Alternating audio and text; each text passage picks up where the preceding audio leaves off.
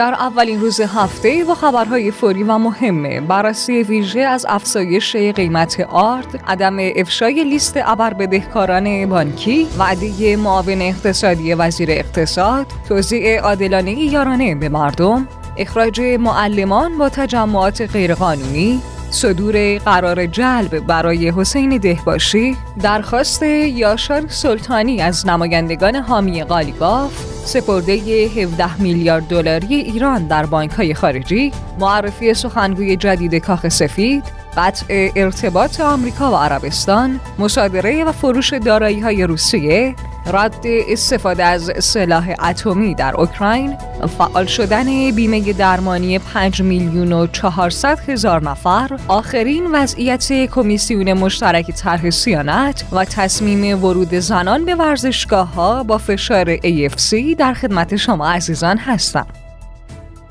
پایدیایی های عزیز سلام. امیدوارم که با گذروندن یک تعطیلات حسابی شاد و پر انرژی اولین روز کاریتون رو شروع کرده باشین. من محدث سادات موسوی پور همانند همیشه با خبرهای فوری و مهم امروز شنبه 17 اردیبهشت ماه سال 1401 که در تقویم ملی هم به عنوان روز اسناد ملی و میراث مکتوب ثبت شده در خدمت شما هستم. بریم سراغ بررسی امروزمون که مربوط به روزنامه اعتماد با تیتر غم نان و تصمیمات سخت. در روزهای گذشته بعد از افزایش قیمت ماکارونی تعداد زیادی از فعالان شناخته شده اصولگرا در فضای مجازی شروع به نقد دولت کردند. این انتقادات نه فقط متوجه عملکرد یک نهاد یا یک وزارت خونه بلکه متوجه شخص رئیس جمهور بود. پس از گرانی ماکارونی افزایش قیمت آرد نیز فضای انتقادات رو گسترده تر کرد. از طرفی آزادسازی قیمت آرد موجب شد که گمان زنی هایی درباره افزایش قیمت انواع نان موجی از نگرانی رو در افکار عمومی ایجاد کنه. هرچند سخنگوی دولت اعلام کرده که قیمت نان تا پایان سال جاری افزایش نخواهد یافت. اما طرح اصلاح نظام پرداخت یارانه انتقاداتی رو در پی داشته که از زبان برخی از نمایندگان مجلس شورای اسلامی بیان شده. حالا روح الله ایزدخواه نماینده مجلس در واکنش به اظهارات جواد ساداتی نژاد وزیر کشاورزی که از ارائه یارانه به مردم به خاطر گران کردن آرد خبر داده نوشت گران کن و یارانه بده. نسخه وارداتی مدیریت اقتصادی. جلیل رحیمی جهان آبادی حزب کمیسیون امنیت ملی مجلس در توییتی هشدارآمیز خطاب به دولت نوشت آزاد کردن قیمت آرد و محاسبه اون با نرخ جهانی به دلار اشتباه فاحش مدیران اجرایی دولته. اگر که قرار هزینه مردم به قیمت جهانی باشه درآمدشون هم باید در سطح جهانی و با دلار باشه. نه ریال بیارزش صبر مردم رو آزمایش نکنیم. آستانه تحمل مردم سالهاست که به پایین ترین حد ممکن رسیده. با جدی شدن احتمال افزایش قیمت نان صنعتی موج انتقادات توسط نیروهای مشهور غیر موثر اصولگرا نیز ادامه یافت. حامد خطیب محبوب اعضای جبهه پایداری که امسال برای بازگشت ایشون به برنامه های سحری صدا و سیما پویش های از طرف اصولگرایان راه اندازی شده بود در صفحه توییتر خودش نوشت اگر دارید جراحی اقتصادی می کنید و اصلاح ساختار قبلش باید با مردم صحبت کنید و پیامدها رو توضیح بدید و اقدامات جبرانی رو تبیین کنید که اگر موفق بودید دلگرم بشن و اگر موفق نبودید بدانن چه چیزی رو مطالبه کنن. مردم نوکر مبین می‌خواهند. مردم دارن از گرانی له بشوند این انتقادها همزمان با بیانیه شورای تبیین مواضع بسیج دانشجویی کشور بود که در نامه سرگشاده خطاب به ابراهیم رئیسی نوشته بود. متاسفانه در چند ماه اخیر افزایش قیمت‌های متعدد در کالاهای عمومی اتفاق افتاده که افکار عمومی پاسخ قانع کننده برای این افزایش قیمت رو دریافت نکرده. مشخصا این جمله که این تکلیف قانونی است که در بودجه نوشته شده است پاسخ قانع کننده برای عموم مردم نیست و صرفا توجهی در سطح ادبیات مسئولان جمهوری اسلامی تلقی می شود سخنگوی دولت درباره هدفمند کردن ارز 4200 تومانی اعلام کرد. دولت با گذشت 9 ماه از مدیریت خود در این مدت مکلف بوده که نظام پرداخت یارانه ها را اصلاح کند. در قانون بودجه سال گذشته وقتی که دولت مردمی شروع به کار کرده منابع ارز ترجیحی که در قانون بودجه 1400 پیش بینی شده بود تمام شد و منبعی برای اختصاص ارز ترجیحی وجود خارجی نداشته. بهادری جهرومی درباره امنیت غذایی مردم گفت دولت در این زمینه با هیچ کس چه در داخل و چه در خارج شوخی نداره. به عنوان نمونه در حوزه واکسیناسیون دولت 13 هم با جدیت اقدام به ورود اون کرد و امروز ما به هفت کشته رسیدیم در حالی که در کشورهای غربی میزان مرگ و میر به 1500 نفر رسیده. پس دولت زمانی که تمرکز خودش رو روی موضوعی بذاره به سرانجام میرسونه. این اتفاق نیز در کالاهای اساسی رخ داده خب میریم سراغ اولین خبر داخلی.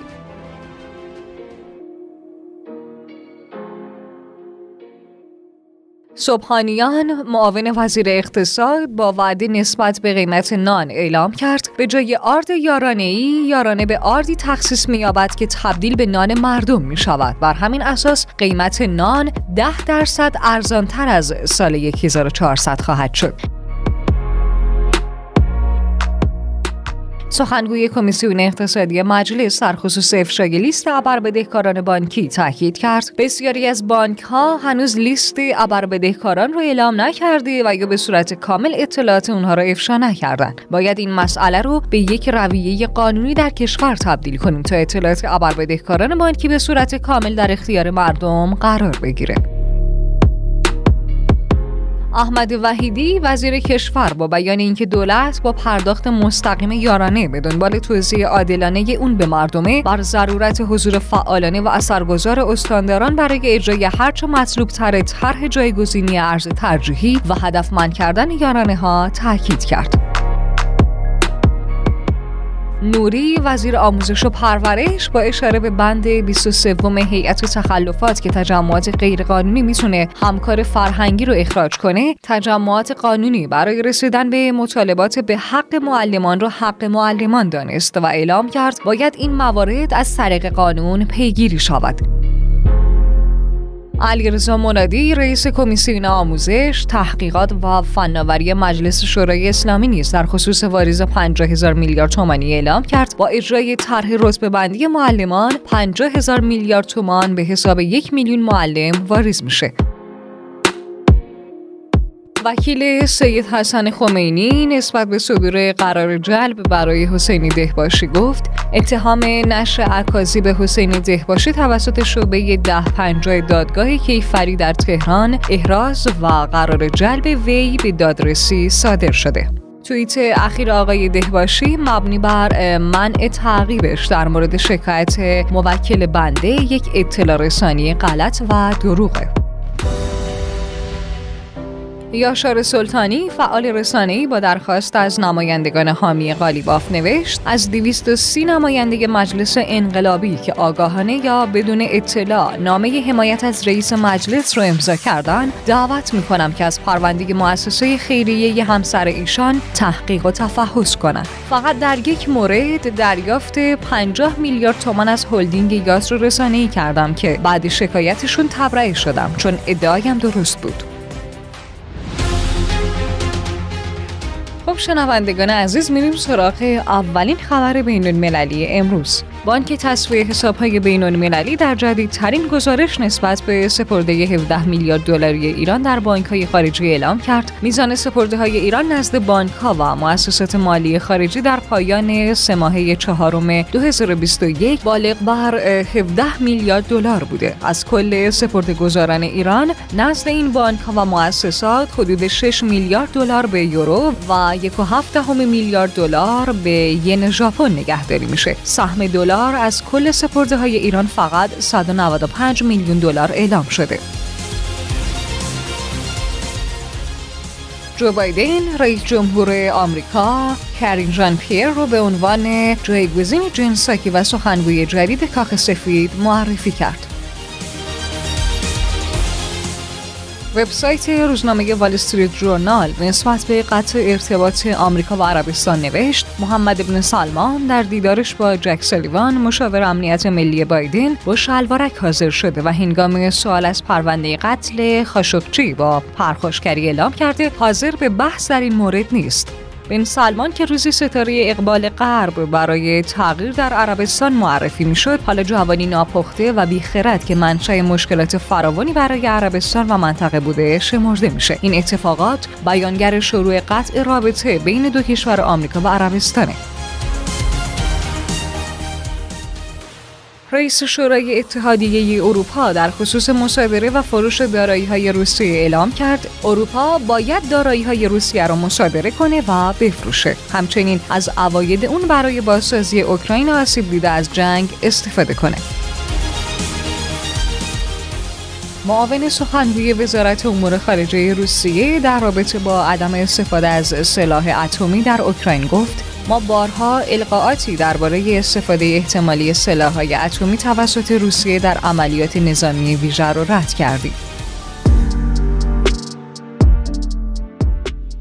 خبر بهداشت، سلامت و کرونا. مدیر کل بیمهگری و درآمد سازمان بیمه سلامت نسبت به فعال شدن بیمه درمانی 4.5 میلیون نفر تاکید کرد وزارت کار لیست 5 میلیون و 400 هزار نفر رو برای دریافت خدمات بیمه درمانی به سازمان بیمه سلامت ارسال کرده. افراد دیگری هم که تحت پوشش هیچ بیمه ای نیستن با مراجعه به سایت شهروندی بیمه سلامت می‌تونن نسبت به درخواست پوشش بیمه خودشون اقدام کنن. البته اگر بر اساس استعلام از وزارت رفاه افراد جزو سه دهک پایین جامعه باشن بیمه سلامت اونها رایگانه. خبر فناوری و تکنولوژی. حجت الاسلام جواد نیکبین در خصوص آخرین وضعیت کمیسیون مشترک طرح سیانت اعلام کرد. کمیسیون مشترک طرح سیانت با رأیی که از نمایندگان گرفته شد به صحن علنی مجلس برگشت و برای اینکه طرح به صورت لایحه در بیاد مقرر شد. زمانی که وارد صحن بشه پس از گرفتن رأی به شورای عالی فضای مجازی کشور ارجاع داده بشه تا اونها به صورت لایحه به مجلس ارائه بدن. نیکبین در ادامه تاکید کرد در حوزه فضای مجازی در جهان سه نوع نظارت داریم. یک نوع از این نظارت نظارت حاکمیتی که بر اساس اون مانند چین و کره هرچه حاکمیت بخوان همون انجام میشه. در ایران هم حاکمیت تصمیم گیری می‌کنن. خبر ورزشی. کازمی پور معاون وزیر ورزش با تاکید بر اینکه فشارهای AFC هیچگاه اهرامی برای حضور خانمهای ایرانی در ورزشگاه نبوده اعلام کرد. در توسعه ورزش زنان و در گام نخست فعالیت ها به دنبال برقراری عدالت جنسیتی و سپس رسیدن به برابری جنسیتی در ورزش هستیم. اخبار کوتاه. مدیر کل منابع طبیعی و آبخیزداری استان گلستان با بیان اینکه 317 هزار هکتار از اراضی شمالی استان گلستان در معرض بیابانی شدن است. گفت حدود 127 هزار هکتار از این اراضی منشأ گرد و غبار هستند. بنابر تاکید عضو هیئت نمایندگان اتاق بازرگانی ایران قطع گاز و خاموشی برق در سال 1399 و تکرار خاموشی ها در 1400 نشونه ای از به خطر افتادن امنیت انرژی در کشوره طبق گفته مشاور انجمن سنفی کارفرمایان کارخانجات ماکارونی تولید ماکارونی شتاب بیشتری گرفته و تا یک هفته دیگه متعادل میشه. بر اساس گزارش مدیریت حوادث دانشگاه علوم پزشکی جندی شاپور در پی واژگونی یک دستگاه اتوبوس مسافربری در محور دهدز سه نفر شامل دو مرد و یک زن کشته و 22 نفر مصدوم شدند. بنیانگذار تلگرام که از شش سال پیش در دبی زندگی می‌کنه موفق به دریافت تابعیت امارات متحده عربی شد. خب شنوندگان عزیز راه ارتباطی بین ما و خودتون رو در اکانت تلگرامی پادیو underline باز و شماره واتساپ 0991 205 0973 فراموش نکنید. تازه اگر به خبرها با جزئیات بیشتر هم علاقه مندین حتما به سایت رادیو پادیو dot com مراجعه کنید.